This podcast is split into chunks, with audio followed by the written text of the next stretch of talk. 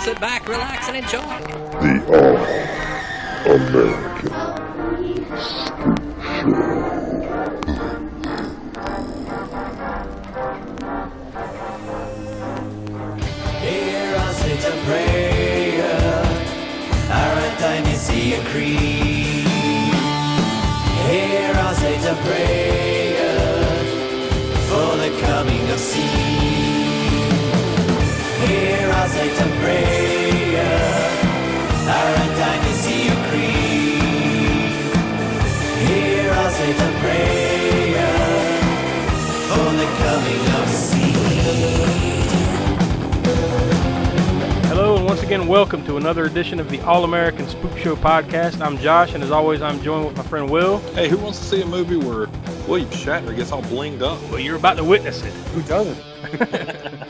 And the Professor Smoke. Hey, And today we are going to talk about a. I guess I guess this would just straight up qualify as just a cult classic because I mean I don't think it was successful by any measure, um, although it does have an impressive cast. But we're going to be talking about 1975's The Devil's Rain. I love the poster too, by the way. At the top of it says "Heaven help us all when the Devil's rain," which grammatically which makes, makes no s- sense. Yeah. right? Yeah. I mean, well, well, well, I guess we'd have to explain that to people. If you've never heard this movie, it's not the devil's reign, as in reigning over somebody. You know, like R E I G N, which would make sense in that that uh, blurb. You know, that that uh, yeah, tagline. yeah, yeah. But the devil's rain, like R A I N, falling from the sky, reign. So. and it takes you almost to the bitter end of like, oh, the devil's rain. Okay. Um, it's like Manos, the hands of fate, when you were like, he lifts up his hands and you see the hands on his uh, uh, cape, Mm. and then, oh, oh, okay. oh, hands, I got, Got it. Yeah, You see? You see? Now I Here, can I'll go hold it up here for another five more seconds. just to make sure. Now you can go gouge your eyes out because you just witnessed this. We won't be The Citizen gouging. Kane of bad movies. We'll get to at some point. Although, is there an argument to be made here for the Devil's Rain that it might be one of the first like melt movies? Yeah, I was gonna say that too. Yes, yeah. I, think, I, I somebody might out there maybe they can dispute us. I don't know, but I, I can't think of any you know movies that were maybe there was one scene where something's kind of melty a little bit, some gothic horrors. I don't know, but not on the scale that it is in Devil's Rain. I don't think so. Yeah, like It wa- has to be the wasn't there something like in the original House of Wax or something where Yeah, yeah, yeah. yes. And that's what I mean. There's probably Yeah. a little bit of melt, you know, some kind of melty scene here or there in the in some of the gothic horror movies that came before this one, but not on the level of where you could say, okay, that's a melt movie. I think I, I think yeah, this got to be the first one. This is a tough movie to philosophically make any sense out of, or you know, story wise or anything. Uh, this is a tough one to break down, but we will try our best to break Yeah, it down much, for you much today. like that tagline, the movie itself doesn't make a whole lot of sense either. But Heaven help us. In the devil's reign. nope, nope, not in the Devil's Rain. When the Devil's Rain. In the if you don't want anything to do with the devil raining on you, I'm tell you. Um, you know, before we get too far into the uh, weeds with this one, I saw somewhere randomly that it said something like, I guess Ernest Borgnine or or, uh, or someone, I think it was him, said that uh, he believed that this was a mafia paid movie and that he never got any money Yeah. from Never Yeah, got fun, that, never yeah. got paid for it for Yeah. acting in it or anything. yeah. I So- mean, that, he said that that was years later. I think I forget what year it was at a convention or somewhere sure- or an interview or something. I'm sure it was, uh, it had to have been 20, 30 years removed where he might not have took a bullet to the head for saying it. So, uh, but yeah, uh, I, I say that just to point out that, like, you know, th- this is the kind of movie that you're dealing with here. So, it, you know, it's a, a mafia paid movie. Uh, I'm sure it was some kind of like uh, front for something, God knows what. So it doesn't make uh, the biggest amount of sense. Um, but we'll, we'll get into that here shortly. As usual, you can email us with any comments or uh, questions or anything like that you got. You can find our email or email us at allamericanspookshow at gmail.com. You can find us on Twitter at AA Spook Show.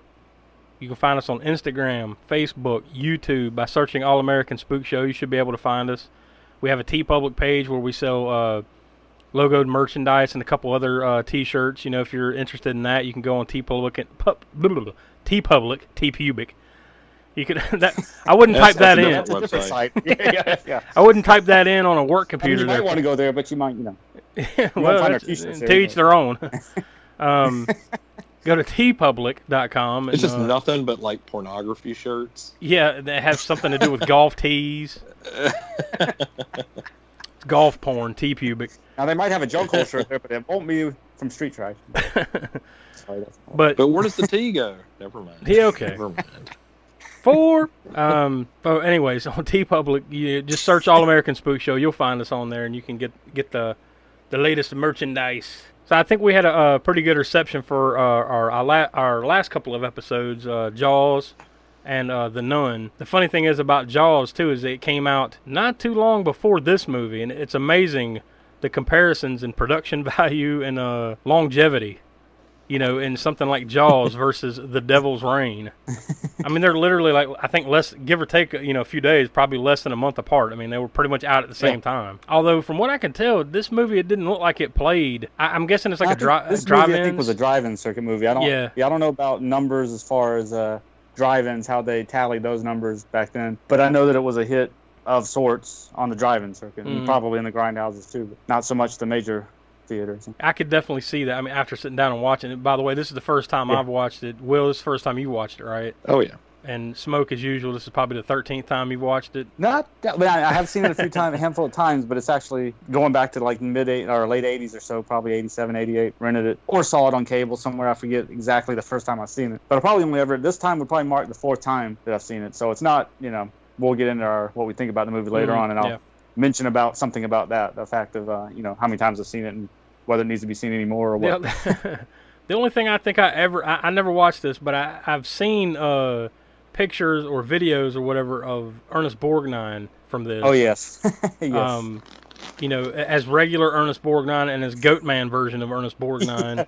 yeah, there's at least three or four different Borgnines in this movie. I mean, we'll get to them all. you, But yeah, there's there's the cowboy rancher yeah, Borgnine we first introduced to versus the the robed satanic members Yep. versus the ram-headed, you know. hmm It just goes to prove that Borgnines. maybe there is a Borgnine limit. I don't know. Well, I guess we'll see as we go along here. But uh, you get plenty of Borgnine here. Um, and you get to hear him deliver some very entertaining lines too throughout the movie. Oh, It's yeah, one yeah. Of the, uh, one of the watching points of the movie, I guess. and there's one in particular that had me laughing my ass off, which we'll get into, you know, once we dive in. But I, I want to see if y'all caught it or not. But it was hilarious. So I guess before we, uh, you know, dive deep into this, I guess we'll go ahead and toss to the trailer for "The Devil's Rain" from 1975.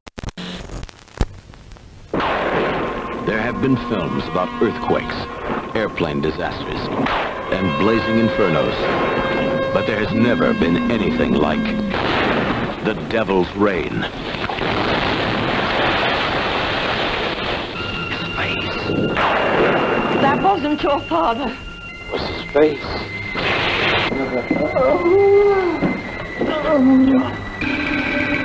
Mother! Mother! Come back! Damn you! They had no faces. The Devil's Rain. The 300-year search for the power to damn mankind is over. And the towering terror of the devil on earth is now unleashed. The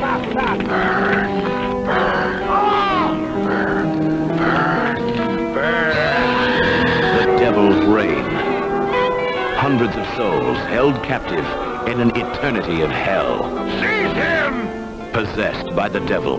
You, my son, have defiled all that is holy. Mother, my God, my God! They become his worshippers and his demons.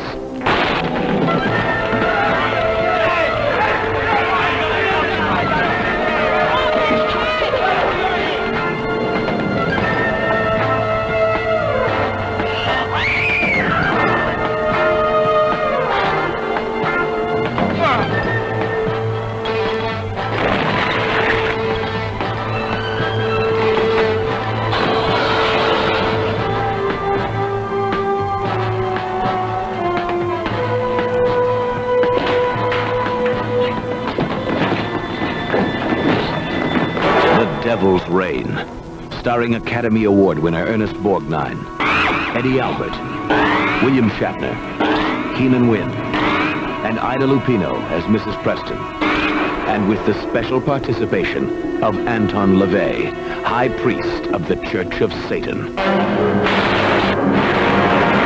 The Devil's Rain. Conceived by the producer of A Man Called Horse. Created by the masters of magic of Planet of the Apes. Together, they bring you a melting hell on Earth. And absolutely the most incredible, unforgettable ending of any motion picture ever. Heaven help us all when the devils rain. All right, and that was the trailer for The Devil's Rain. Um, I guess it's also important to note that, like, uh, this, you know, we just kind of uh, accident, a happy accident. I guess we, we tripped into. It. It's the 45th anniversary of this. Just like, once again, like I said, it was for Jaws a couple episodes ago. Um, these movies were out about the same time, but like I said, there's there's no way of uh, tracking like what kind of uh, money this thing brought in. Although I did find that it was made, the budget for this movie was one and a half million dollars. I'm guessing they spent most of that right at the end of it. You know, the last that last Yeah, ten or fifteen minutes. meltdown effects. yeah, that's the budget Which, you right know, there. say what you will about this movie, man. That some of those effects were pretty good. Oh, it was Yeah, damn, yeah, damn they were good. actually. I, I- I don't. I can't remember the names of the people involved, but I know it was the people behind Planet of the Apes you know, that did the effects in this movie. Yeah, I found a little bit about that. Uh, maybe not necessarily that in particular, but like one of the names uh, of uh, the makeup, uh, I guess the main makeup artist or special effects guy in this movie. His name is Ellis Burman Jr., who is actually well known, I guess, in in the field of like uh, makeup and uh, maybe not necessarily special effects, but like especially makeup and uh, makeup artist and direction or whatever. He actually won an Emmy for an episode of Star Trek Voyager, like sometime in the late '90s um, for his uh, makeup work there. But he'd also worked on The Goonies, Back to the Future Part Two and Three, um, uh, like a ton of episodes of Star Trek Deep Space Nine, um, and, and a bunch of other things. So uh, yeah, he's fairly pretty successful and well known. Probably one of the few, other than some of these, uh, uh, of course, the cast. Like I said, um, you know, we'll go down that road here in a second. But uh, probably one of the people on the production side that actually continue to have a successful career after this. Because from what I can find, a lot of the other people on the production side of this is kind of like quietly drifted away, you know, or you know, went way down the the pecking order, so to speak, after this movie came out. Will, what was your initial reactions of, of this movie? This being the What first the hell? time. like, like, like now that I've had time to process it, okay, I, I can get on with this one. Like, like it, it's definitely not a good movie at all. But to be able to see like so many of these famous actors in one movie, and for it to be so god awful, was pretty entertaining. Smoke, what about you? What are your uh, your early reactions when you saw it? No, when I saw it back in, like, so I don't, I don't recall the very first time I've seen it, but it was sometime back in the late '80s, and again, either on video or, or late night cable or something. But uh, yeah, but that time I was familiar with all these actors at that time, so it was, like Will was mentioned, it's very entertaining to watch, regardless of what you think of the movie. As far as it not, you know, we'll get into the plot line and everything, but we've already mentioned it doesn't gel together, making a whole lot of sense plot wise. No. And if it didn't have these people, these other these actors in it, which we'll get to mentioning their names too, then you would pretty much have a much more boring film, and it, it really probably wouldn't be much worth watching if it didn't have these actors in it to you know for that entertainment. Oh yeah, value. you take you take and this also like we mentioned, the effects and everything were were well done too. you take this sa- you take this same movie and you just drop take all the well known actors Yeah. out and drop in Oh yeah, you know ABC actor whatever. Good lord. Mhm. You yeah, know, yeah, then it's yeah, like- it would not be what it is now. Now, given the subject matter, there's there's plenty of movies out there that I, I, I like that whole like campy, cheesy, satanic, occult imagery type stuff. Like there's a lot of movies, a lot of horror movies that have that going all the way back to Universal's, you know, some Universal movies from back in the 40s and 50s up through the Gothic horrors. Hammer Films has done some of that too, some of that kind of campy, cheesy, and down to a much better effect with like The Devil Rides Out, you know, the Hammer film that kind of plays around with that same satanic occult type stuff that is a much better movie, uh, or a movie like The Brotherhood of Satan. You know, that so that that theme is kind of going ongoing in horror for a long time now. So I can enjoy it for that aspect, but still taking taking out all these actors, yeah, would not have been anywhere near the entertainment value it is now. I guess you know myself. I mean, this is the first time I've seen it, so it, I, I don't even know how to react to it. I think I, I think it's like I, I may have said this before we started recording, but like uh, it, it probably has more entertainment value for me knowing that we're going to talk about it, you know, and have fun with it, than actually sitting there and watching it and moving on with my life. Right? You know, like it holds more value. Well, oh, like I had mentioned earlier too about watching it. You know how many times when you asked me how many times I'd seen it, like this is probably the fourth time, and that, that's going back to 1988. I'm not, you know, whatever the math is on that average. yeah. seen it four times since 1988, and I would say that's about the average it needs to be as far as watching. Like I can I can still pull this movie out probably another you know I don't know six seven years from now and watch it again and Yeah. get that entertainment from it. But it's not the type of movie I'd want to watch turn around and watch it you know next year or something. Yeah, and to be fair for me, like I don't watch a lot of movies, even if it's a really good movie. I don't watch a lot of movies like over and over again anymore. You know, like when I was younger, I could do that. Oh, you know, where you could pop in, I don't know, Wayne's World or Weekend at Bernie's or something, and just watch it over and over again. Uh, sometimes whether you had a choice or not. But these days, man, like if I watch something, any movie, it's gonna be a while before I get back around to watching it again. You know, unless we're talking about it for, here for the show or uh, there's some other reason behind it. So uh, Yeah. you know that that's being fair to this movie at least. Like I, I probably wouldn't pull this out again and watch it, except Ever? maybe. well, I, I wouldn't say ever, but uh, it's probably not.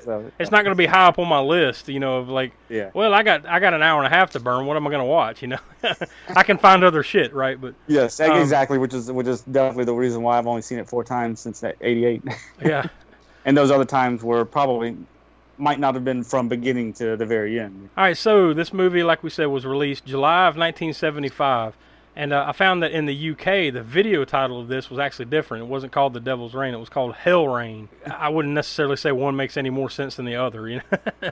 and it was released by Bryanston Distributing Company, which you know, not quite as shady as like. Uh, the company that uh, released Home Sweet Home or uh, Street Trash, or you know, but You know, we got we got to do some research on that title because now that when you mentioned that, it just it it jarred something, and I and I'm Uh, not 100 percent sure, but I'm i think that Bryanston may have distributed. I don't know if they distributed Texas Chainsaw Massacre, but I know there was Mhm. some mafia ties with that distribution and some other films. That, but I didn't realize this one was a. I hadn't come across that Bryanston information on this Devil's Rain movie yet. Well, I actually did because it, it rang it, it rang something to me Rang too. When I, to I was like, that sounds familiar, so I looked it up. They released Bruce Lee's Return of the Dragon, Mm, um, Andy Warhol's Frankenstein, okay. and the Texas Chainsaw Massacre. Ah, Among like, Oh. I, I, I want to think it was like around twenty, give or take twenty or so movies, and then they just kind of went away. But then apparently it came back like in the last ten or fifteen years, and they still release stuff. But it's like uh, I guess they just uh, get a hold of something and distribute it. You know, whenever they see something they they want to invest in or something like that. But yeah, that's probably where you saw it before was Texas Chainsaw Massacre. Yeah. So you hit it on the head. Yeah. This movie was rated PG. Now, I would definitely say this is because this was the old rating system, right? this this thing being Yeah, PG. yeah, because it, it was pretty damn. I mean, not you know, not a ton of blood per se in it, but the meltdowns and the you know we get into the storyline, the eyeless, creepy, eerie. and just all the and just all the satanic stuff. Yeah, yeah, it's. I mean, I'm really. Uh, if you were to put that out there today, it might actually get a PG-13. I would say. Oh uh, yeah, today I'd, I'd say Yeah. this gets a PG thirteen and maybe even an R. Yeah, yeah, Yeah. because sometimes it goes. You know, we've done some movies where it kind of goes that way, where it's like, I can't believe this movie was rated R. It probably would have been PG today. Well, this is the opposite of that. Yeah, yeah, exactly.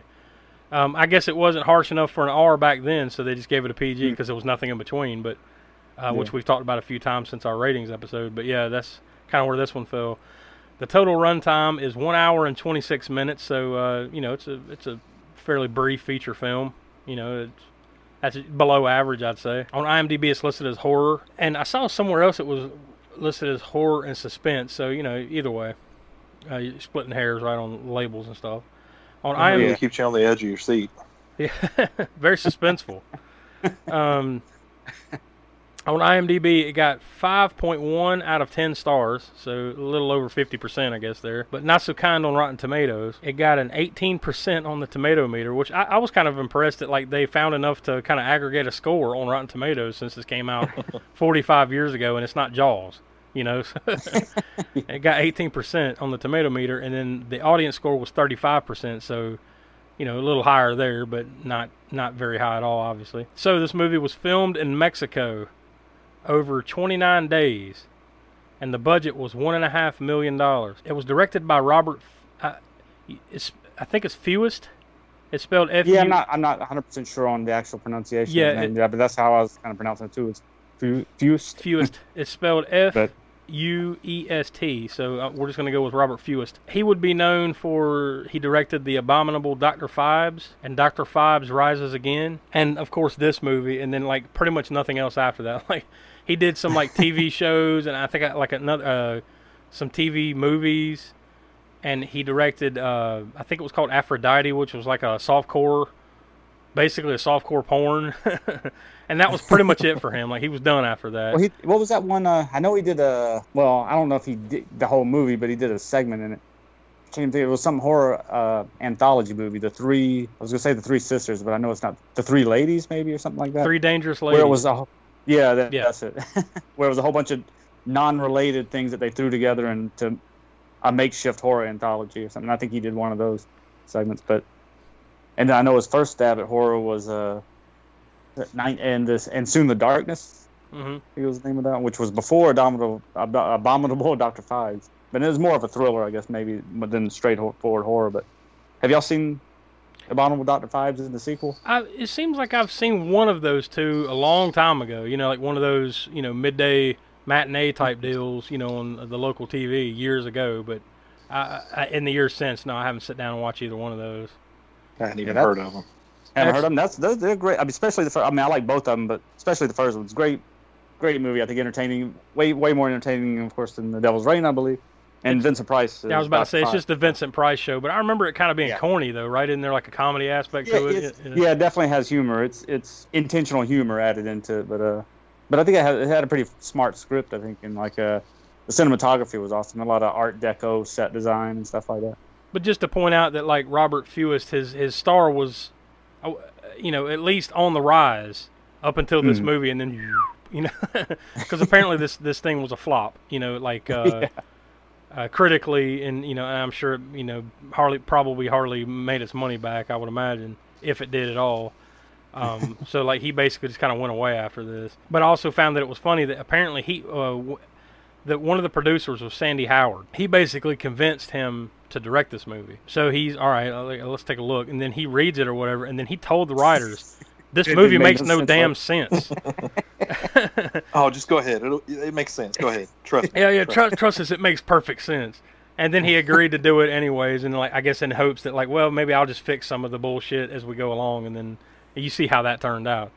Um, so we go to Yeah, I think that was it the producer or writer, or whatever. Just or not necessarily the writer, but the producer just wanted to do a satanic horror movie, right? And that was the only bare bones basic that it- it's a satanic cult horror movie, and that's all he had to go. Well. I, I saw some little passing comment somewhere in my research that said like basically this was one of the bastard offspring of the success of The Exorcist. You Yeah. know, like ev- everybody wanted to cash in after that, you know, on this Yeah. on this type of thing. So this was one of those like uh, weird redheaded stepchilds of uh, or stepchildren of uh, The Exorcist. Oh, and I know another thing too, mentioning like uh when we were just talking about Doctor Phibes and Vincent Price, that Vincent Price was actually the first choice for Corbis, which is the Ernest, Ernest Borgnine's character in the movie. hmm Well, of course Um, he would have been perfect. It's Yeah, he would have been perfect Vincent for it, Price. I'm know, kind of I'm glad that he didn't. I'm glad they didn't go with him because then we wouldn't have Ernest Borgnine delivering the lines, and delivering the thing, which It's- makes it even more. it's so it'd be out a of- perfect vehicle for Price, but it's so out of character to me for Ernest Borgnine. You know, mm-hmm. yeah, Oh, yeah, everything you yeah. ever see the dude in is nothing like this. yeah. And it seems like I did see something too that like apparently because of the subject matter and all the weird shit that happened, I guess they had some weird goings ons. Yeah, some like- on-set things. I He guess, he swore happened. this kind of shit off ever again. Like, yeah, I'm not doing Yeah, movies. do another occult Yeah. related movie or movie. I never saw any. You know, you know how sometimes you you know like that series on uh, Shudder, Cursed Films. Mm. Uh, you know Yeah. where it kind of goes into that that aspect of things. I don't know. I didn't see any particular things that happened in this movie, but it wouldn't surprise me that there was some funky shit going on because because this movie actually did have some uh, ties to the uh, to the Church of Satan or something, right? With the Yeah, Anton LaVey, high Yeah. priest of Church of Satan at the time. yeah. So this Uh, isn't just like a gimmick. and he acted in the movie too. Yeah, so this isn't just like a gimmick Satan type shit. Like they actually had a legit Church of Satan dude there, you know, to kind of help them, like point them in the right direction, I guess, and uh, kind of be a part of it. So this wasn't just like the cartoony makeup shit. Like you know, there was some there was some truth in what they were doing, right? Or at least Yeah, some part of the uh, outline. we of haven't truth. got to the plot line yet, but I know that first scene of the cult, the satanic cult inside that church, was based on the Black Mass, the one performed by the Church of Satan at the time of, well, from back I guess in the late '60s, whenever the Church of Satan formed. Ah, good times, The- good times. Um, so getting back to the writers, so there, there was three writers on here: Gabe Essoe, E S S O E, who basically just wrote television and this, like some random TV shows and this. James Ashton, who never wrote anything else ever again or before. Like this is the only credit that I found for the guy. And then Gerald Hopman, who uh, the only the only notable thing I could find for him is he produced uh, the movie Evil Speak in 1982. Um, Another fun one. which, yeah, I, when I was looking at that, I'm like, ooh, we got to get to this one eventually. yeah, that's got uh, what's the name in it? Uh, uh, Ron Howard's brother, Clint Howard. oh, there we go. Instant, instant win then. Yes, Um, and a lot of gore, a lot of good gore in that one too. so yeah, we definitely need to get around to that one. But yeah, so that that was it. This was pretty much it for these three cats. Like, other than uh, him producing Evil Speak, like you know, and the one guy literally the only thing he ever did, James Ashton. So. I guess this kind of uh, tainted them as well, so to speak. The lack of success, you know, kind of they just kind of went down the tubes for the most part after that. And as we mentioned, the producer, one of the producers was Sandy Howard, um, who also produced King of Africa, A Man Called Horse. He died back in May of 2008 at the age of 80. And it was also one of the other producers was uh, this one was more notable. Michael S. Glick. He is uh, known for producing Bustin' Loose, Lock Up with Sylvester Stallone, and Rocky Five. Um, so clearly, uh, him and Stallone have some uh, type of uh, relationship there because I think there was a couple other things that Stallone had some ties to that this guy had his name on. So they must be friends or something, or you know, close associates. He was also the assistant director, one of the assistant directors on some episodes of uh, the original Star Trek series. So that must be the tie to William Shatner, right? Like this guy, and there's other ties to Star Trek too. So you know, the, remember I, note, I noted Ellis Burman, the uh, effects makeup guy. He had worked on a ton of Star Trek too. So there there must have been some connection there with wi- getting William Shatner in this movie. You would think. Yeah. Um, it just makes too much And plus, sense. I know this was some in between time there, right after Star Trek, the original series, and then I know the animated series. Uh, a lot of Shatner and a lot of the original cast members did the voices for the animated series, which Yeah. went on sometime in the early '70s, right? And then, of course, the motion picture didn't get made until 1979. So I know there was a lot that in between time where he was doing a lot of uh, a lot of these types of movies too, like sort of B movies and whatnot. So with that, this movie stars Ernest Borgnine as Jonathan Corbis. What would you not know Ernest Borgnine from? But I mean, I can list off some of the highlights here: Escape from New York, Poseidon Adventure, which I love that movie. That's one of my personal favorite movies. McHale's Navy, the the original movie, and then the TV show, and then like that remake from the '90s or whatever, that you know early 2000s, Yeah. whenever he was in that too. Dirty Dozen, The Black Hole, you know during Disney's dark period. um, Airwolf. I mean, what '80s kid didn't know anything about Airwolf? Oh. One of Will's personal favorites, BASEketball, One of the greatest movies ever. and all the way. I mean, like, d- dude did everything. I mean, even voiced a bunch of cartoons, including he was the voice of Mermaid Man in SpongeBob SquarePants. Um, That's right, yeah. So the dude did a little bit of everything, pretty much all the way up until the day he died. He passed away in July of 2012 at the age of 95, and uh, he was still doing things all the way up to the end, like voicing cartoons and even like small roles in movies and everything, all the way up to the bitter end. So. Um, Also, uh, hell of a run. Robert Fewett himself, or Fewest himself, the director, died in 2012 at the age of 85. Yeah, Same so year. That's crazy. Yeah. But you know, it makes sense with, with the age wise, you know, too, because a lot of these guys were, you know, uh, uh, give or take around the same age when they did this. So, you know, Yeah. I guess once once guys start getting into their, you know, over 75, 80 years old, you know, it's just the clock is ticking. I guess. You know, it stars William Shatner as Mark Preston. You don't even really need to go down this dude's list of stuff. You can just say Captain Kirk. I don't even have to say what that's from, and you know what that's from. And Star Wars. yes, of course. yeah, yeah. He was I- a Jedi. I think. Yeah, he was the Jedi in Lord of the Rings. Oh, okay. Um, yeah, I mean, good lord, all the things that William Shatner has done. He's a lot older than you think he is, too. Like he was born in 1931. His credits start like right around the same time as Ernest Borgnine's credit, On IMDb, he has 243 credits. and they go all the way back to 1951. He was in something called The Butler's Night Off. I guess it's a movie. It looks like it didn't look like a TV series. I guess it was a random movie in 1951. He played a crook in The Butler's Night Off. The dude's been in everything. He was even in an episode of Howdy Doody for God's sake. So that tells you how long William Shatner's been kicking around. Even I mean, he had been in the business for 20 something years even before he made The Devil's Rain, you know, so just goes to show you how uh, you know the dude's had staying power for sure. It stars Eddie Albert as Dr. Sam Richards. I guess the one thing you'd know Eddie Albert from the most would be Green Acres, right? Like Green Acres, yeah. yeah. he's the guy, the main guy in Green Acres. Um, on IMDb, he's also known for Roman Holiday, The Heartbreak Kid, not Shawn Michaels, the name of the movie, The Heartbreak Kid, and The Longest Yard. Um, that Burt Reynolds uh, football movie from uh, he played the warden uh, in, in the in that in the original version of The Longest Yard. He passed away in May of 2005 at the age of 99. Mm. According to IMDb, he had 204 credits that go all the way back to 1936, and that Right and that there. and that credit talking. and that credit is the NBC RCA experimental television demonstration for the press called The Love Nest. So this dude was literally at the infancy of television and did tons of stuff, you know, all the way through. I was just trying to see if he was still active. I, I doubt he was active on any way, like when he passed, but no, no. Basically, his last credit was a TV series called California in 1997. Then he passed in uh, 2005. So I guess it, uh, you know the, la- the the end finally caught up to him there. Um, I didn't see how he passed, but I'm sure at, at age 99, do you really need a reason? um, yeah, it, it should just say on your death certificate, "Fuck, I was 99. Give me a break." Ida Lupino, I guess that's how you pronounce her name. IDA, Ida, Ida Lupino, Mhm. as Mrs. Preston. She she plays the the mom of the family. She would be best known for an old Humphrey Bogart movie, High Sierra. Yeah, she was in a ton of uh, great film noir movies back then. Yeah, I I, think. think, I guess by the time she got to 1975 and The Devil's Rain, she was slumming it, but yeah, clearly. well known in the 50s and 40s and 50s. Such movies as The Hard Way, Ladies in Retirement. That's an awesome name for a movie. The Man I Love.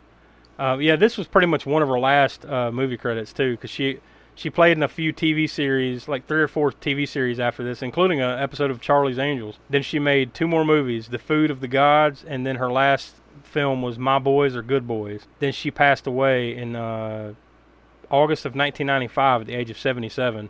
So I'm not sure what her uh, situation was there, but her last credit was 1978, and she didn't pass until 1995. So maybe she was just done with it by then, or uh, maybe she just couldn't get good roles anymore and just faded away. You know, like uh, I think back in that time period, they didn't have as much as as much of an appreciation for older actors like that. Like when it was over, it was over. Like you said, they had to kind of slum it in horror movies or something, and then they Yeah. just went away.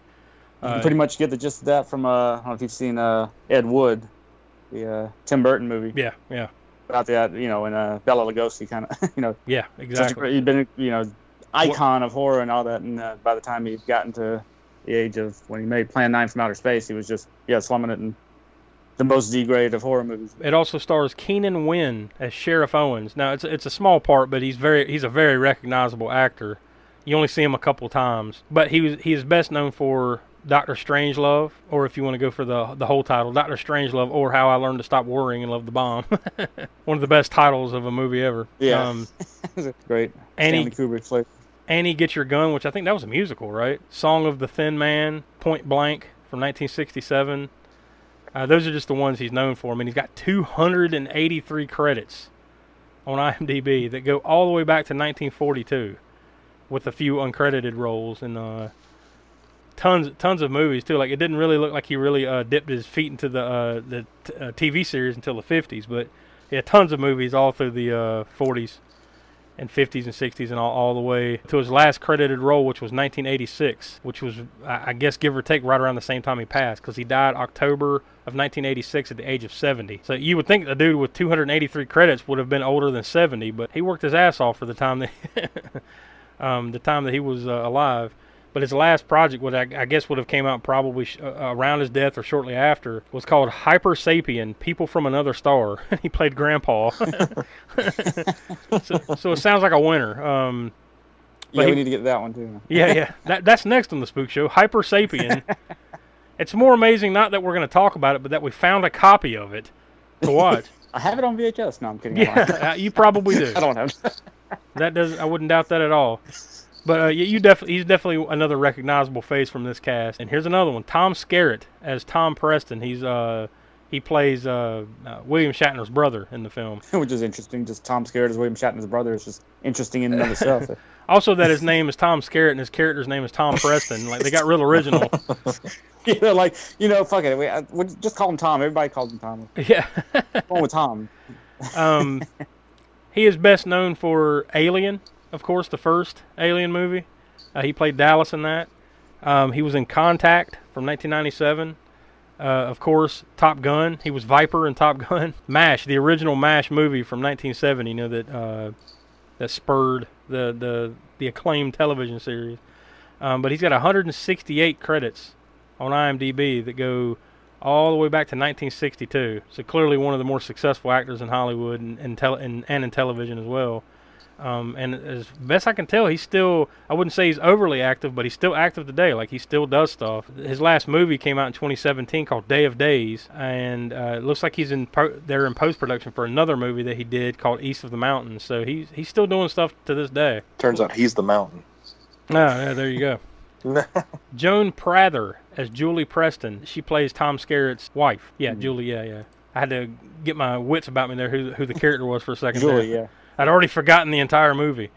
Um, she is known for her role in Big Bad Mama. And actually, while we're talking about that too, uh, Big Bad Mama, William Shatner, Tom Skerritt, and her were all in uh, Big Bad Mama, which which came out one year before this movie. did.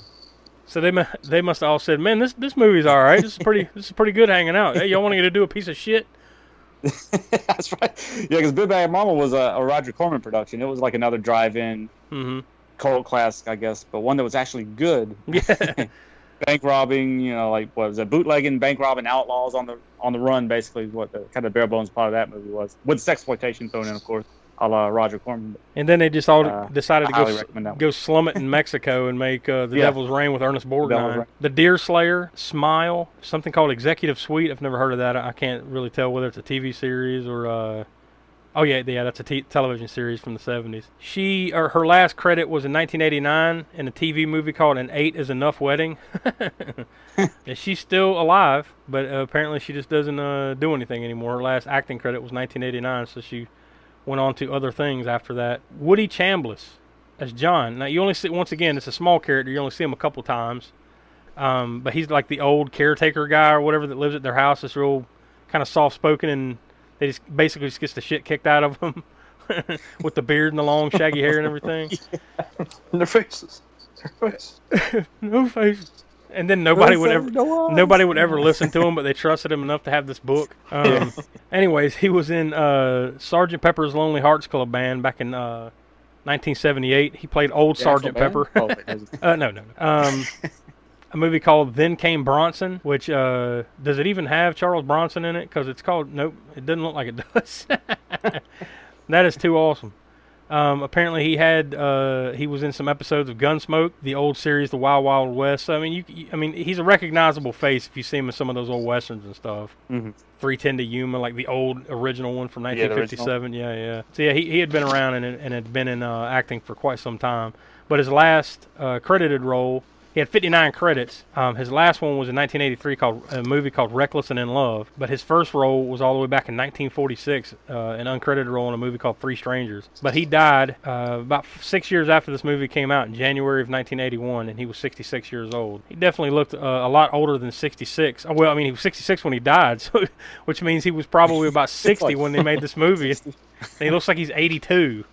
Um, and then, of course, the the the the biggest one to point out here was uh, a little known actor named John Travolta. Played, Yeah, in his first debut, right? As Yeah. far well, debut as far as uh, I think, feature film. Yeah, yeah. theatrical movie. Or. Once again, one of the more successful actors uh, of uh, of a generation, as it turns out. But trust me, you couldn't tell it in this movie. yeah, yeah. he's Not Oh, I- even in it all that much, of course. Oh. I had to go. Like, I, I had to take a minute afterwards. I'm like, wait a minute, John Travolta was in this movie, but I don't remember where the hell was he at. So! I had to go back and like, oh yeah, yeah, that's him. There you go. it's that hollow eye look that really like fucks you up, you know. Another one of those uh, things that don't really make a whole hell of a lot of sense in this movie. the the whole wax part of it. But whatever, we'll get into that in a second. Yeah. Yeah, I think as far as feature film, you're right. This is his debut because he had been in some a, a couple uh, couple episodes of TV series before this, and uh, he was in an, had an uncredited role in a TV movie before this called Nightmare.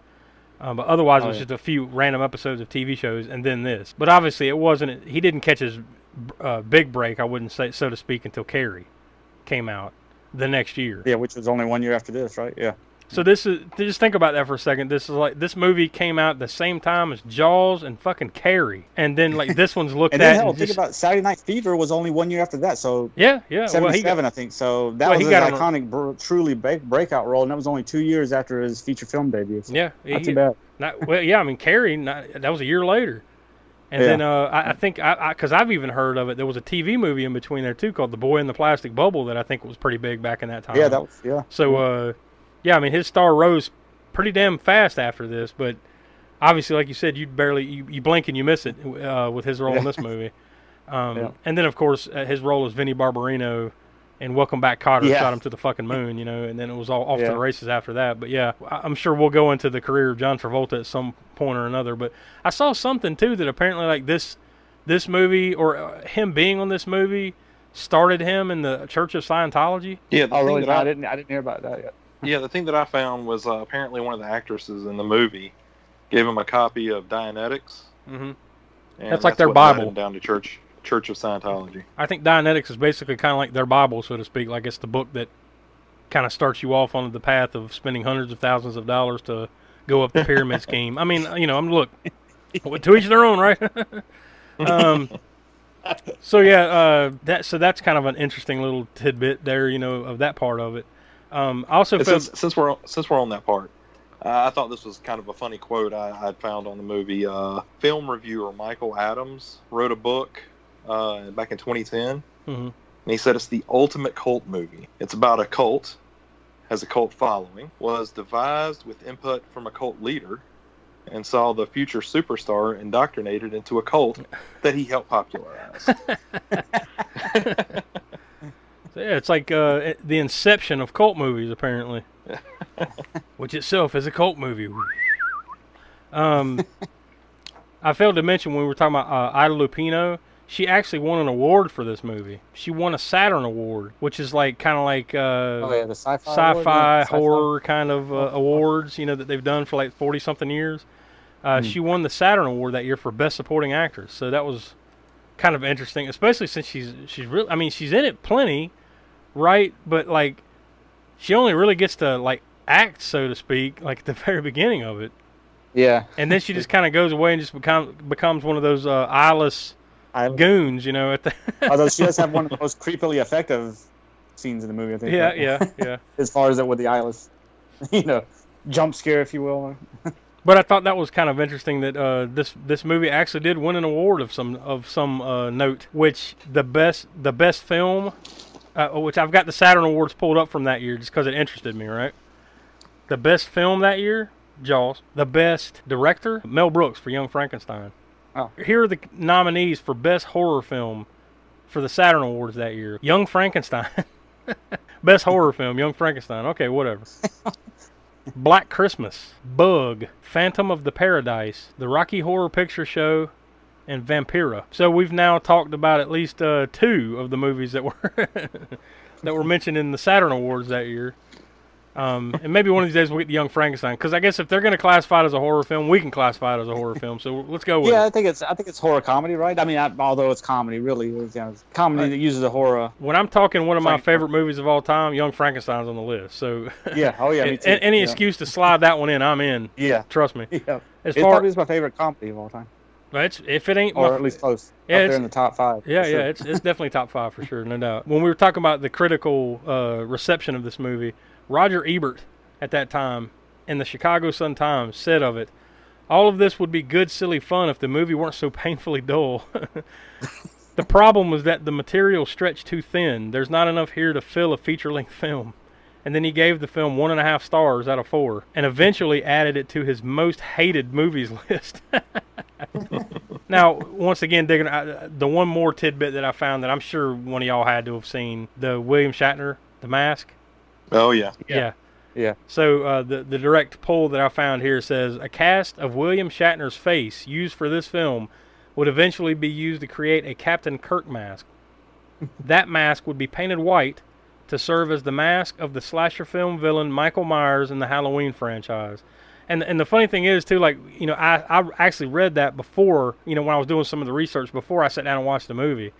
So I had that in my mind when you know like you're sitting there watching it, and there's a couple of scenes there, you know, especially toward the end when you you know he's got that stuff on his face. Shatner does. Yeah. When it Yeah. straight up does look like Michael Myers. You're like, oh damn, you know. Yeah, fact, uh, when, when I was watching the movie, I, I took a, I just happened to pause it at a certain scene where, because I was getting up to do something, and it was a scene where Shatner was outside the church after he was inside the church with the first cult scene, cult, the black mass scene was going on, and he goes outside, hmm and it's as he's outside, there's some black ro- robed figures out there, right? Yeah. And he's like standing there looking up. He's kind of looking at not the camera, but where I paused it was like him looking right there at the camera, sort of with the black robe people behind him. And I have some friends at work who are uh, who like metal and stuff too. So I don't know if you ever heard of the band Sunn, S U N N, with the O with the parentheses signs or whatever. They're a you know sort of Death they're like a alt metal, doom metal type band. uh, And uh, I think I'd send it to that saying, uh, "I'm gonna tell my kids this was Michael Myers at a Sunn concert." Because it was it was the movie that the thing came from, of course, the mask. Which uh, I mean, I think some people don't even realize that. A lot of people, if you if you they know maybe that the mask was William Shatner's face, but they think it was from an episode of Star Trek. yeah. You know that they they had to cast his face in Star Trek at some point. Uh, I think a lot of people don't realize that this is the movie that the actual cast came from. So if this movie has no other uh, lasting legacy then for that, it was worth it, right? it basically birthed Michael Myers. Because wasn't that even that an accident, right? Like shit, we need a mask, Yeah, right? I don't, I Have don't got- know that. Yeah, yeah. I don't think they wasn't like purposely a- went out you to get a William Shatner mask, right? It was like shit, we need a mask. Go get one and then Yeah. paint it or something, you know. And then Yeah, yeah. boom, there And I you think go. later they realized it was Shatner, right? It was. It was yeah, yeah, so, yeah. Let's all go to the lobby. Let's all go to the lobby. Let's all go to the lobby to get ourselves a treat. Delicious things to eat. The popcorn can't be beat. The sparkling drinks are just dandy. The chocolate bars and the candy. So let's all go to the lobby to get ourselves a treat. Let's all go to the lobby to get ourselves a treat. For you, the listeners of the All American Spook Show podcast, Audible is offering a free audiobook download with a free 30 day trial to give you the opportunity to check out their service. Um, you know, we've, we've talked tons, you know, on a handful of past episodes about some of the, uh, the top stuff that you can find on there. Um, I'll just go down briefly on uh, some of the stuff that you can find under mystery, thriller, and suspense, um, since it kind of fits the theme, right? The Guest List, a novel by Lucy Foley. The Advocate, Book One. It's just called The Advocate by Teresa Burrell. Pretty Things, a novel by Janelle Brown. The Silent Wife, apparently is the 10th book of the Will Trent series. Who figured this was a thing? Uh, by Karin Slaughter. Sucker Punch by Laurell K. Hamilton. That's the 27th book of the Anita Blake Vampire Hunter series, which my wife has uh, read some of those. I don't know if she knew that that new one was out, but that's available there on uh, Audible. As always, to download your free audiobook today, go to audibletrial.com slash spookshow. Again, that's audibletrial.com slash spookshow for your free audiobook. All right, so I guess, uh, you know, without any further ado, I guess we can go ahead and dive into the movie itself. It's got a long credit sequence to start the movie, doesn't it? Like, like it just kept going. I'm like, Jesus Christ, let's get through. No wonder there's only like 10 seconds of credits at the beginning because they, they blew like the first four minutes on the credits, you know. But it's just like, I, I- I guess these are like devil paintings or something going on in the background. I don't even know what the hell these paintings are. I guess it's like church devil type stuff, Satan stuff going on with these Weren't paintings. some of these drawings the same ones that was inside the book? The only thing I saw when they flipped open the book was just like some blood signatures in there. I mean, maybe it was. I don't know, but I don't remember there being any intricate drawings in there. Was there? Maybe I'm just forgetting it. I thought I saw something in Yeah, there. I- Maybe I'm wrong. I, I was like, I don't know. I missed the credits for some reason. I think I was messing around doing something, getting a drink or doing whatever. While the No, credits were no, Cut in the yard. Now, if they were the same, No, you if they saw were them. the same. Uh, oh, go ahead. No, you saw the credits. You just forgot that that happened. You blocked out that five minutes of your life. No, but I remember I was watching it. We have it. I have it on VHS. I have it on DVD, and then it was. It's on. Uh, where did y'all watch it? I forget what streaming service is on. Uh, I watched it on Amazon Prime. Amazon Prime. hmm I think it was on. It was on the DVD on the menu screen. I think it had a Frozen. I remember seeing some. There was some stuff there from the famous artist known as Hieronymus Bosch. He had some images of hell that he painted. Now I don't know if this was the beginning credit sequence because, like I said, I wasn't. In, I think I wasn't in the room when the first part of the credit sequence was on. So, but they very It- well could be. Could have been. It might have been. Yeah, I know it was that that was on kind. the menu. It was that kind of thing. You, you know, you watch these t- Yeah. type of movies enough, you know what we're talking about here. It's like the Yeah. the devil, you know, being cast from heaven down to hell kind of paintings and stuff, and then like there's some creepy music playing with like uh, moaning up underneath it, like whoa. Oddly enough, it says the nun. yeah, the nun, the nun. if you listen to all of our podcasts, that's a throwback. Yeah. so then it uh, then you're introduced to uh, Mrs. Preston and the caretaker guy John, which they never really tell what this dude is, right? He's just kind of like this old dude that hangs around. I'm just making the leap, saying saying that he's the caretaker, but I don't know what the fuck he is, right? is he part of the family?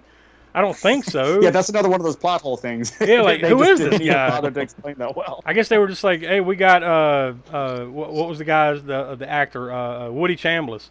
We got Woody Yeah. Chambliss. Let, us just get Yeah, him in here what do we get somehow. Yeah.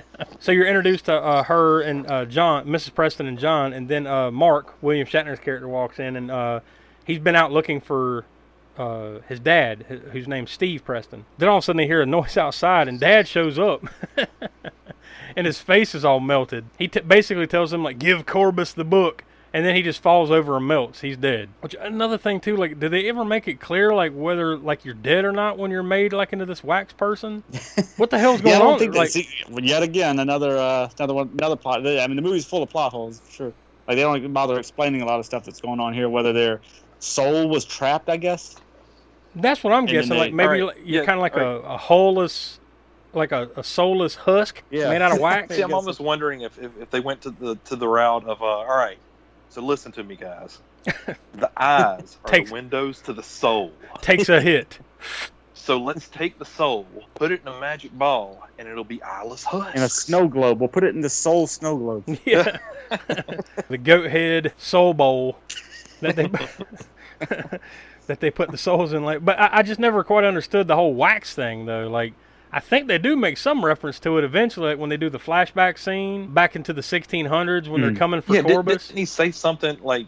Didn't Borgnine, uh, what is Corbin, Corbis. uh, say something to the young kid yeah, yeah, that's what I was thinking. Like, he hands him some shit like here take this candle and this other stuff you know the incantations right now get under the stairs you know and then like uh I- i'm guessing Never maybe that- touched it again. yeah they just never followed up on that uh or I, I guarantee there's a deleted scene somewhere I, at least i hope where it explains it a little bit more right? You would think. There's gotta be. Ernest Borgnine back in. What the hell is a deleted scene? all i can say is the payday must have been really or at least the payday promise must have been really good for like borgnine and a, and a few of these others for them to do this because like man, together this movie makes zero sense. It really doesn't.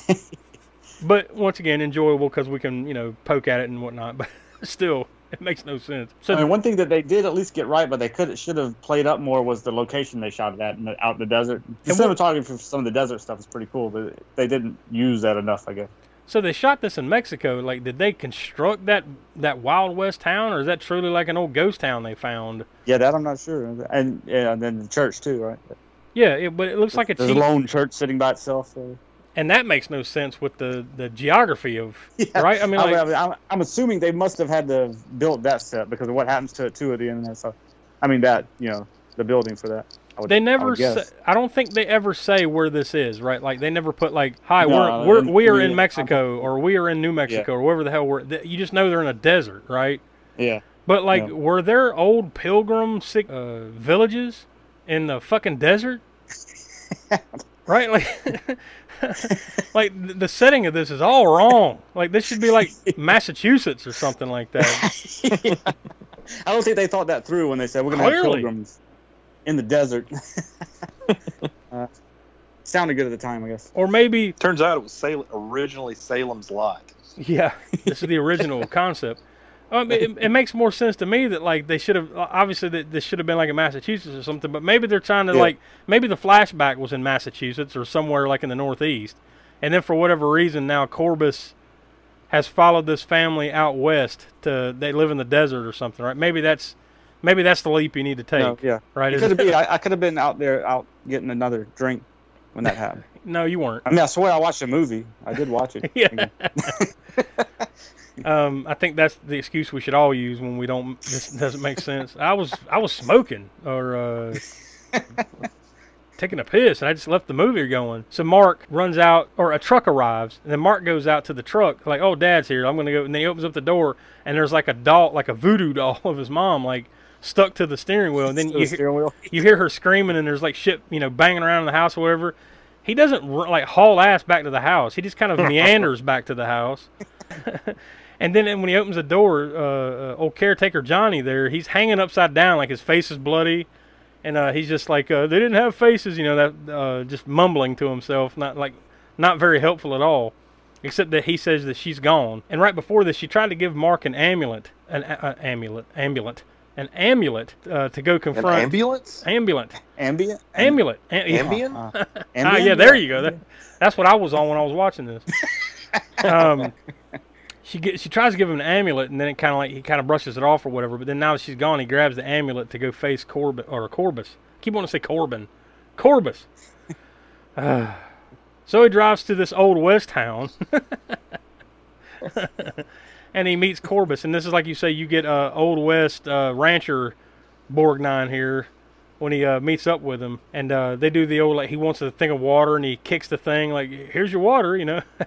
they did everything, but it's wet, ain't it? You know when uh, he's like, "This is this this turned water." Then they basically like it's it's this is weird. It's like it's almost like this this uh, Preston family is in on it, but then they're not in on it. You know what I mean? By like, it almost seems like some of them know about know- yeah. The, the Yeah, Satan yeah. shit, but then the rest of them don't know anything about the Satan shit. Well, it's like at the very beginning when uh, William, well, William Shatner's character, when his dad coming back, right, that his mom was saying, she was already saying what was going to happen. Yeah, he- yeah. She had this premonition and feeling. well, right? they, I think they do He's like, kind no, of. no, he's fine. He's dead. He's on the way. home." And then, and then that happens. I, I think they do kind of explain that a little bit later on when they say something like Mm-hmm. it's passed like the women in the family. This book is passed down Yeah. to the women of the family to protect it, so she didn't tell them about it or something, and maybe that's where that you know that connection is made. But but he has when he meets Corbis out in this desert town, he like they they decide to have like a like an old school faith challenge or something, right? We're gonna go into the old church here, and like my faith is better than yours. Oh hell yeah, no! this is the you know? first the first Borgnine that we mentioned earlier about the, the one who's in the in the cowboy hat and uh, Yeah, like A ran- rancher. like a rancher basically. Rancher Borgnine. But then Yeah. as soon as he goes in there, like he, he changes into the red robes and he's satanic Borgnine here. And then they like a it's almost like Satan church is in session when he walks in, right? There's a bunch of robed people and uh Cor- and Corbis is le- yeah, they're chanting, you know, omnibus omnibus omnibus. A wee ma wee, a wee ma wee. And Borgnine. and uh, Corbis is leading the procession. You see Mrs. Preston. Now I, I say it like a question because like, is this really her or is it like what the hell's going on, right? Like, so she she's been taken away and now she's part of this group with the robes on and she's got no eyes, like or you know whatever the hell's going on, right? Like, they don't have eyes. They just got like these weird wax-looking faces, kind of. But she's there, and there's others in robes, and then they surround Mark and uh, he shoots a dude and like wax starts pouring or like it looks kind of like wax, right? Like melted wax or whatever the hell, like some goo starts shooting out of the guy. Mark runs, and then Corbis, like he's got that amulet and he's kind of like holding it out like to Corbis, and then Corbis turns it into a snake. Which that was pretty funny. It's just like wound around his neck. It didn't bite him or anything, but he screams "Holy hell!" like and throws the snake, and then uh, he's like kind of holding his throat. Uh, and then of Yeah. course they surround him and capture him. N- Now this is where you're introduced to Dr. Sam Richards, and he's giving like a lecture on like ESP or something with Tom and Julie Preston. Now Tom is William Shatner. This is Tom Skerritt, is uh, William Shatner's brother, and, Julie Preston is his wife. And like it's like she's in a trance or something. I don't know what the hell this lecture was about. Like what the shit's going on here, right? Like she, she's like laying on a table in a trance, and uh, they're both See, this is doctors. where I walked out and got another drink, and I came back and thought some other movie was on. yeah. Me too, and I came back an hour later and it was over. Um, if only I could say that. So is this where uh, is this where uh, Venkman from Ghostbusters pre, uh, thesis on uh, uh, being able to uh, get ESP uh, is based off. The, the electric shock therapy.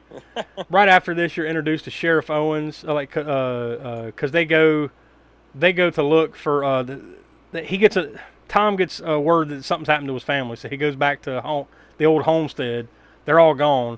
Then you see, you're introduced to Sheriff Owens, who like basically was like, well, fuck your family, I'm not helping. Uh, they might, By the way, we've got other cops. I'm not bringing them out for this. Yeah, stupid. yeah. That that storm last night that dried up real fast. If you recall that earlier, um, when it was storming outside, and then all of a sudden he goes outside and it's not even fucking wet on the ground anymore. That storm. Yep.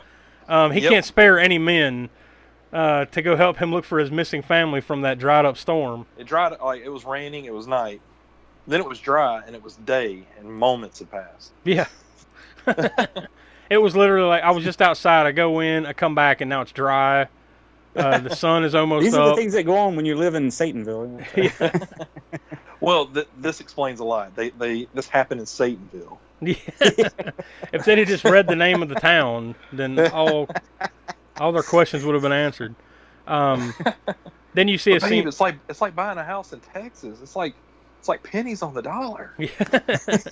All right. So then you see a scene of Corbis uh, torturing Mark. Like, where's the book? You know, and like they've they've been cut like a uh, or branded him or whatever the hell they did on his chest with a pentagram. So then Tom and Julie go out to the old ghost town, and then they immediately find the Satan church. They go inside, and then they hear an explosion. They come out, and their damn car's been blown up, just out of nowhere.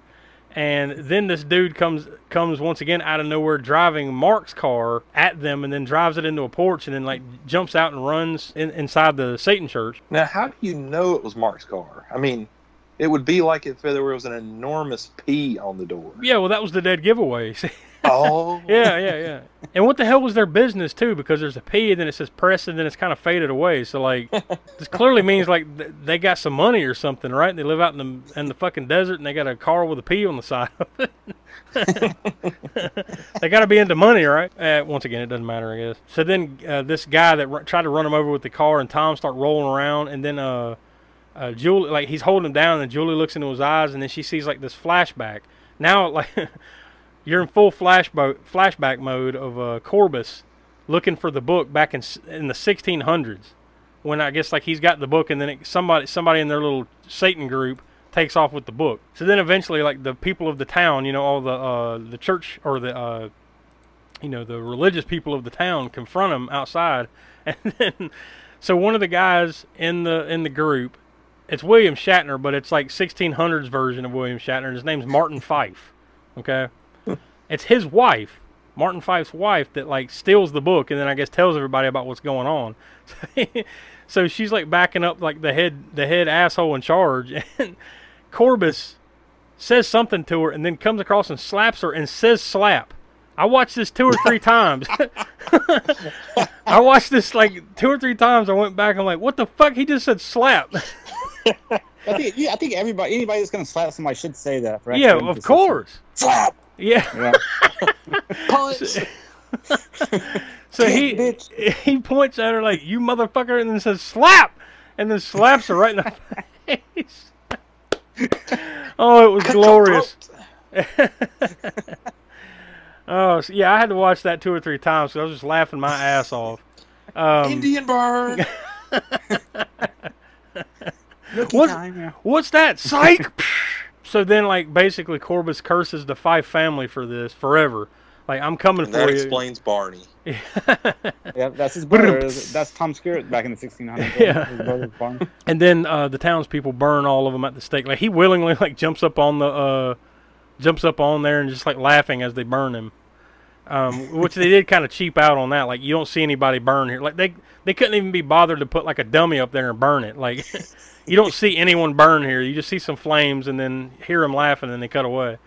Um, well, kind of, kind of jumping ahead to the to the kill count at the end. Technically, I don't think you see anybody actually die in this. you might be right. I don't know. Yeah. I mean, Shatner, Shatner they hang him upside down. He screams, cut away. yeah. Yeah. That's really the only one I could think of. The mom taken out of the house.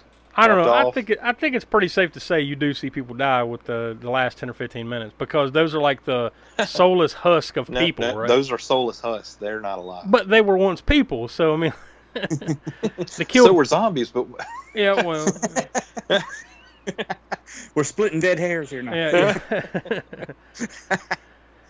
Well, I think we've done all we can here today. On the next episode, of the, That made just Yeah, about as much sense as the movie. Hey, yeah, well, I think you've thrown a big curveball here. so then uh, Tom and Julie uh, leave after like she's had this uh, vision. Tom goes back like they're leaving out, and then like Tom's like, you know, I got to go back, right? So he gets out and like he just decides to walk on back, and then Julie keeps driving. And then as she's driving, She didn't put up a fight either. yeah, she's like, all right, well, see you later, man. Hope it all turns out for Which, you there. look, look, that's probably the most realistic thing. You're crazy enough to walk back here. yeah, I'm true. out. Peace. Fu fuck your family. Bye. I just married in. Fuck you. so she drives off, and then all of a sudden, Mrs. Preston, you know, the the eyeless version of Mrs. Preston is in the back seat, and she uh, sits up, and she just like does the old double take, like, "Bah!" and then and then slowly wrecks into a tree. Not Um, enough to really mess up the car. No, at all. They probably had to get that car back to whoever they loaned it from somewhere in Mexico. You know, take the pee off the side of it, so they didn't want to fuck it up too much. It'd be funny if you went back and rewatched it. And what they did is they pulled it up to a tree and then played it in reverse. Yeah.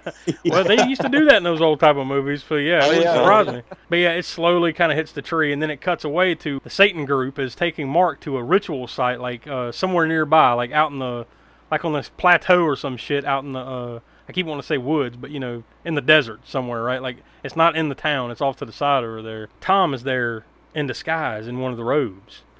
Um, but you know what the dead giveaway is, right? what? The eyes. Yeah, and the I thought you were gonna say the mustache, but yeah, you're right. and the fact that he's moving when nobody else is.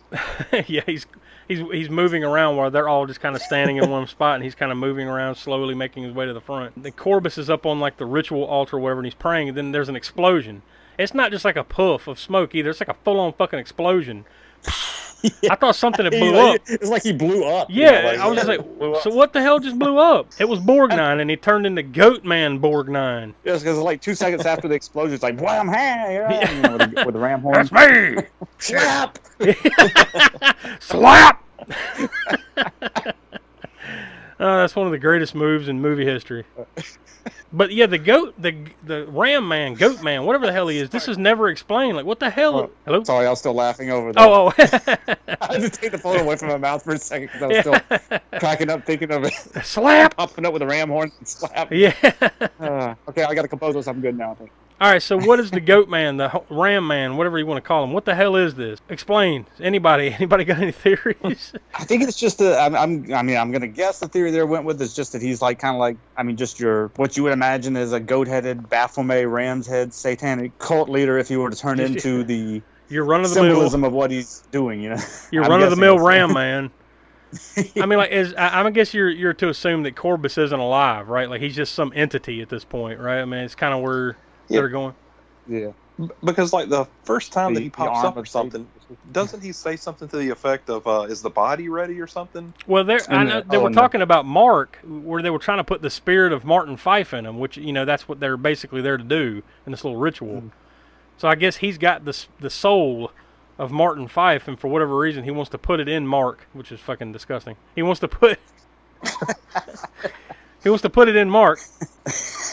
I guess to make him Martin Fife for some reason, right? I don't. You, you look like him, so I'm going to put the spirit in there. You know, that's all there is to it. Get ready. Bend over. but I have to be goat man to do this. And then right like as they're doing this, Tom is discovered and then he just shoots two of the guys and runs. And then like when he shoots them like, you know, gooey wax and shit's running out of their guts, you know, or their stomach. So as It's he's kind of rainbow colory too, a little bit, which you know, which again, kind of playing on that precursor to the melt movies. to the melt, yeah, yeah. Usually the melt movies are that neon-y kind of meltdowns and stuff. So then, as he's running away, he goes back into the little ghost town there, and then he pushes the dude off a balcony. and like, I'm pretty sure the dude probably survived the fall, but it sounded like he just fell like 15 stories to his death. Like, meanwhile, it's just one story off the top, you know. Um, and then another guy comes along and he stabs the dude with a pitchfork. So then you see more of the ooze come out, and then he just runs into the night. He's gone. So now he next day he's made it back home, and he's on the like the front porch of his house with Doctor Richards, and they're talking about the book. And Doctor Richards has already figured it all out. Like he's there for five minutes, and like, oh yeah, well this is the book right here, and it's got clearly this has got the names of souls in it. and uh, Corbis just wants the soul book back. Don't you see this enormous name of Preston in it? It just, it just took an hour to get there, but you know, you kind of, kind of makes sense now, right? You know, you know the function of the book at least. Uh, and then they see his brother Mark's name in the book, so you know that means he's got a soul or whatever, right? So then you see Cor- Corbis has Julie. Remember his uh, Tom's missing wife. Uh, they've got her now down at the ritual site, doing the little uh, chants or whatever. Tom and Doctor Richards are, arrive at the, the old Satan church there in the ghost town. I think they call it Redstone, and this is where they like lift up this little thing on the floor, and then they find the goat head ball that's got souls inside. so the, the ram soul ball here. Um, it's a testicle of the devil. It's got a little TV monitor on it, so you can uh, easily see all the souls that you keep souls. that you keep inside of it. I'm definitely get one channel on this. Thing. Very nice of uh, Satan to design it in such a way that you can see very tidily that you keep your souls in there. So then Sheriff Owens arrives, or like, or you know, he walks in, but his head's down, and he looks up, and now his uh, his eyes are gone. So now he's been possessed. Like so, he must have shown up and then uh, immediately got uh, cornholed, right? like you don't see any of this happen, but they they got him pretty quick. So then they they pretty they dispatch of him pretty quick. Like he kind of attacks them, but then they just kind of toss him into that hell hole, whatever the hell that was, right? I'm assuming it's like a hell hole where that or a junk. yeah, a, a junk pushed him right into the junk hole. Um, no, that was ten years later before that was a thing. junk. And then it catches fire. Like as soon as they push him in there, you hear ah, and then it get the flames shoot up. So I just assumed like, yeah, this is like a hole to hell, and they just push him right on down in there. So then they go up with the little soul ball up into like the balcony, but they forget the fucking book. Like they just leave the book sitting right there on the floor. so this very important object, this whole movie, eh, fuck it, you know, we got the soul ball now. We don't need the book. Honestly, the, what did they really need the book for in the first place? What I do we really. What do we need any of this for? Smoke? I mean, like, what are we doing Wasn't here? keeping tally? Wasn't the book for keeping tally of who all they had, the souls they had? I, yeah, They're already apparently, in the ball. apparently, Or the yeah. soul ball. He's got the souls. Like, why can't he just finish the fucking process? Like, does he really need the blood book? It Whatever. wasn't like there was some incantation in there he needed out of. So then one of the one of the goons, which I think that's the that was John Travolta, right? The guy that found the book. Let's Yeah, just let's so. just say it is. Fuck it. John Travolta finds the book, and then uh, gives the book to Corbis, who who is definitely happy about having the book, but he's just like he doesn't say a word. He just kind of smiles and clutches it to his chest, and then you know. Get ready for the ritual. So then they carry the uh, Corbis and all the goons. You know, they all walk into the church, and they've got Julie like strapped to a cross. Tom sees this up on the balcony. He just jumps off the balcony. I don't know what his plan was, but like, I'm just gonna get down there and just fuck some people up. But they quickly subdue him. And then um, the, the the the the husk of Mark walks up to him and just kind of stares at him, and he just kind of whimpers down like, Ooh, you know, and doesn't and doesn't really do anything else, you know, at least temporarily.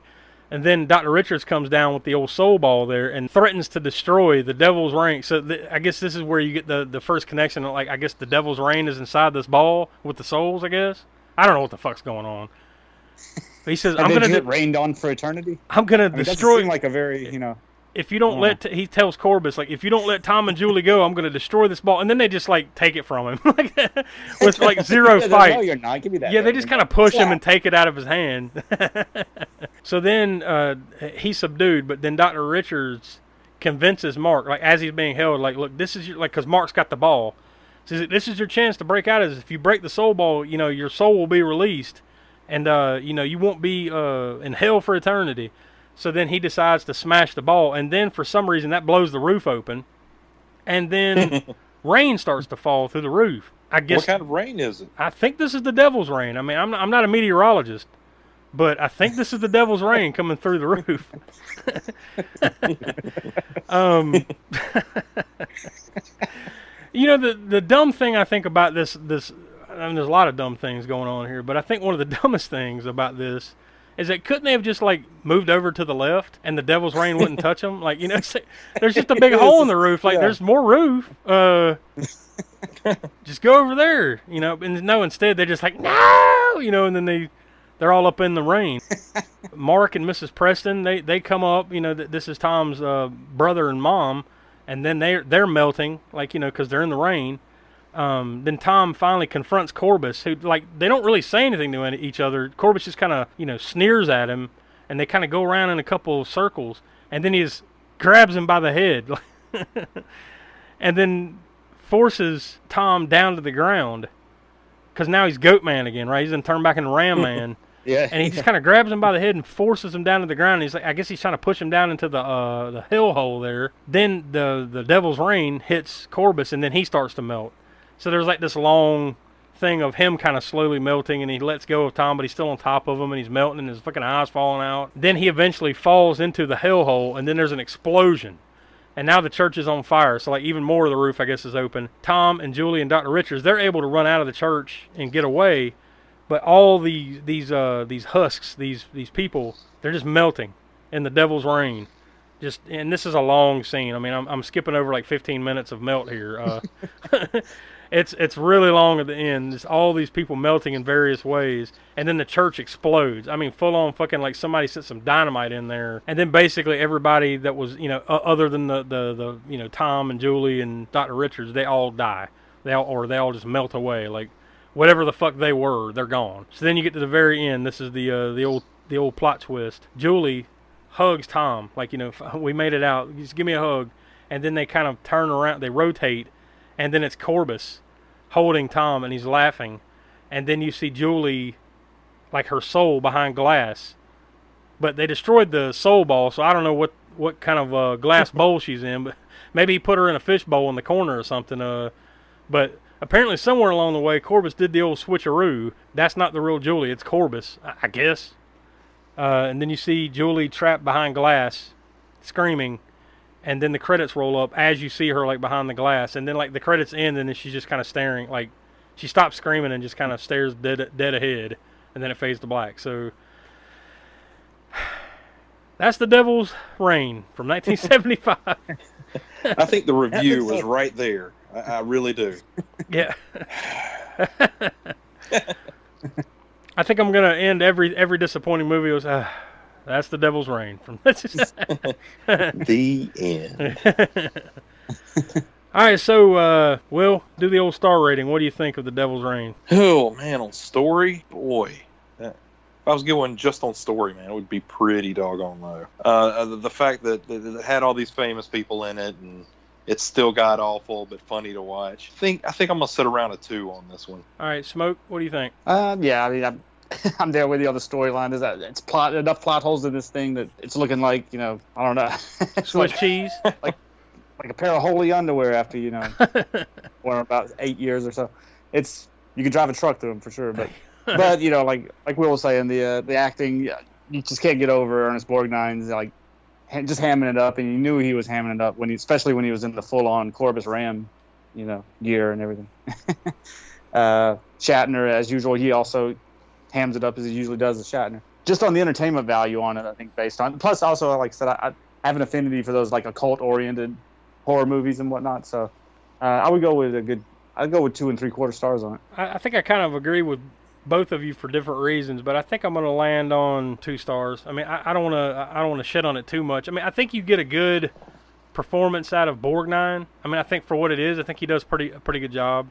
I think Shatner, you know, gives it a pretty good effort. I don't think anyone else gave it any kind of effort. Maybe Tom Skerritt a little bit. I mean, he's not horrible in it, but you know, I think everyone else is just kind of like, where's where's my mafia money? You know, you know, you're not you're not getting hundred percent effort out of anybody here. Uh, but you know, it's got a it's got a hell of a cast.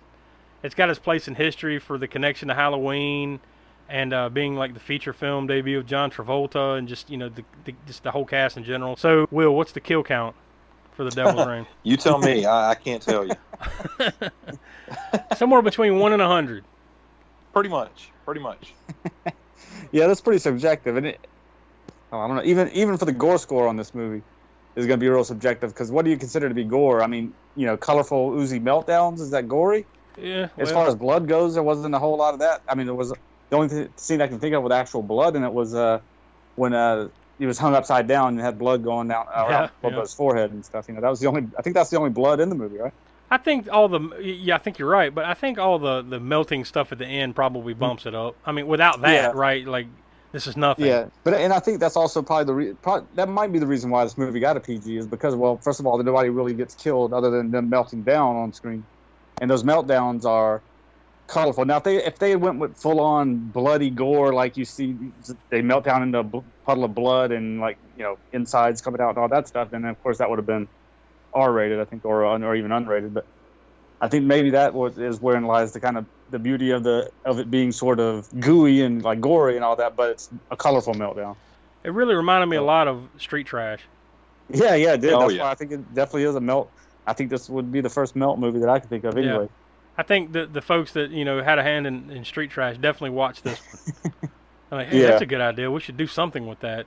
It's, it's going to be hobo liquor, and you know, Oh, And we're gonna get Even really more fucking colorful, weird, more but- neon colored. And a dick. yeah, that's what they said. Melting shit, hobo liquor, and a dick. And a junk hole. We gotta have a junk hole somewhere in there. Ugh. So yeah, I, I guess there's. uh, We'll just say inconclusive Yeah. on gore score and uh, uh, uh, kill count, Kill count. especially kill count Yeah. because you Yeah, know especially kill count. I guess if you want to get, put a number on the gore score, I'd give it what a three, and that's based on the meltdowns, but the meltdowns being more colorful than gory. yeah. I guess the for, yeah, just for the last 10, 15 minutes alone, you know, it kind of it earned Yeah. its point. So yeah, we'll go with that. And the kill count, God knows. I mean, like you, you could put yeah, it, that's you could say zero or one or go all the way up into dozens, you know, if you wanted to. So depending on what you count as a death. You know. So I think overall we we recommend if you just want a, a, goofy '70s over the top movie with a little bit of historic movie value to it, you know, we recommend it. Otherwise, you know, eh, you know, if you can if you if you can go find something better to watch, I would. You know, I think we're all kind of in the would, same uh, place. I would suggest uh, Abominable with Dr. Phibes. yeah, probably we a, talked about that movie earlier, and, it, and it's Robert Fuest directed that one. yeah, probably a better example of the work of Robert Fuest, since this is the movie Oh. that basically kind of ruined him. So uh, I'm sure there's a couple better Enjoyable, and. I, I do enjoy it, but but yeah, if you want to watch an actual really good Robert Fuest movie, then check out Abominable Dr. Phibes or the sequel Dr. Phibes Rises Again. on our next episode, we're going to uh, be a little bit more current, and we're going to celebrate another anniversary. That, but this movie came out 15 years ago, and we're going to be talking about the 2005 remake of House of Wax, which stars Elisha Cuthbert, Paris Hilton, uh, a handful of others, Chad Michael Murray, you know, a handful of others that were, uh, you know, kind of uh, popular at the time. Um, but we haven't talked a lot of uh, horror movies from like say the 90s and the early 2000s. We'll, we'll make an effort to correct that, and we're gonna watch The House of Wax from 2005. The IMDb synopsis for this is a group of unwitting teens are stranded near a strange wax museum, and soon must fight to survive and keep from becoming the next exhibit. so there you go. That'll be on the on the uh, next episode of the Spook Show. You guys got anything else to add about the Devil's Rain or anything else before we sign off here? Slap. Ah! oh, that is too good. All right, so to be on the- yeah, yeah, that's that's our next shirt. Just a hand slap. Slap. with some ram horns or something. All right, so for uh, the Professor Smoke and Will, I am Josh. We are the All American Spook Show podcast, and we will see you next time.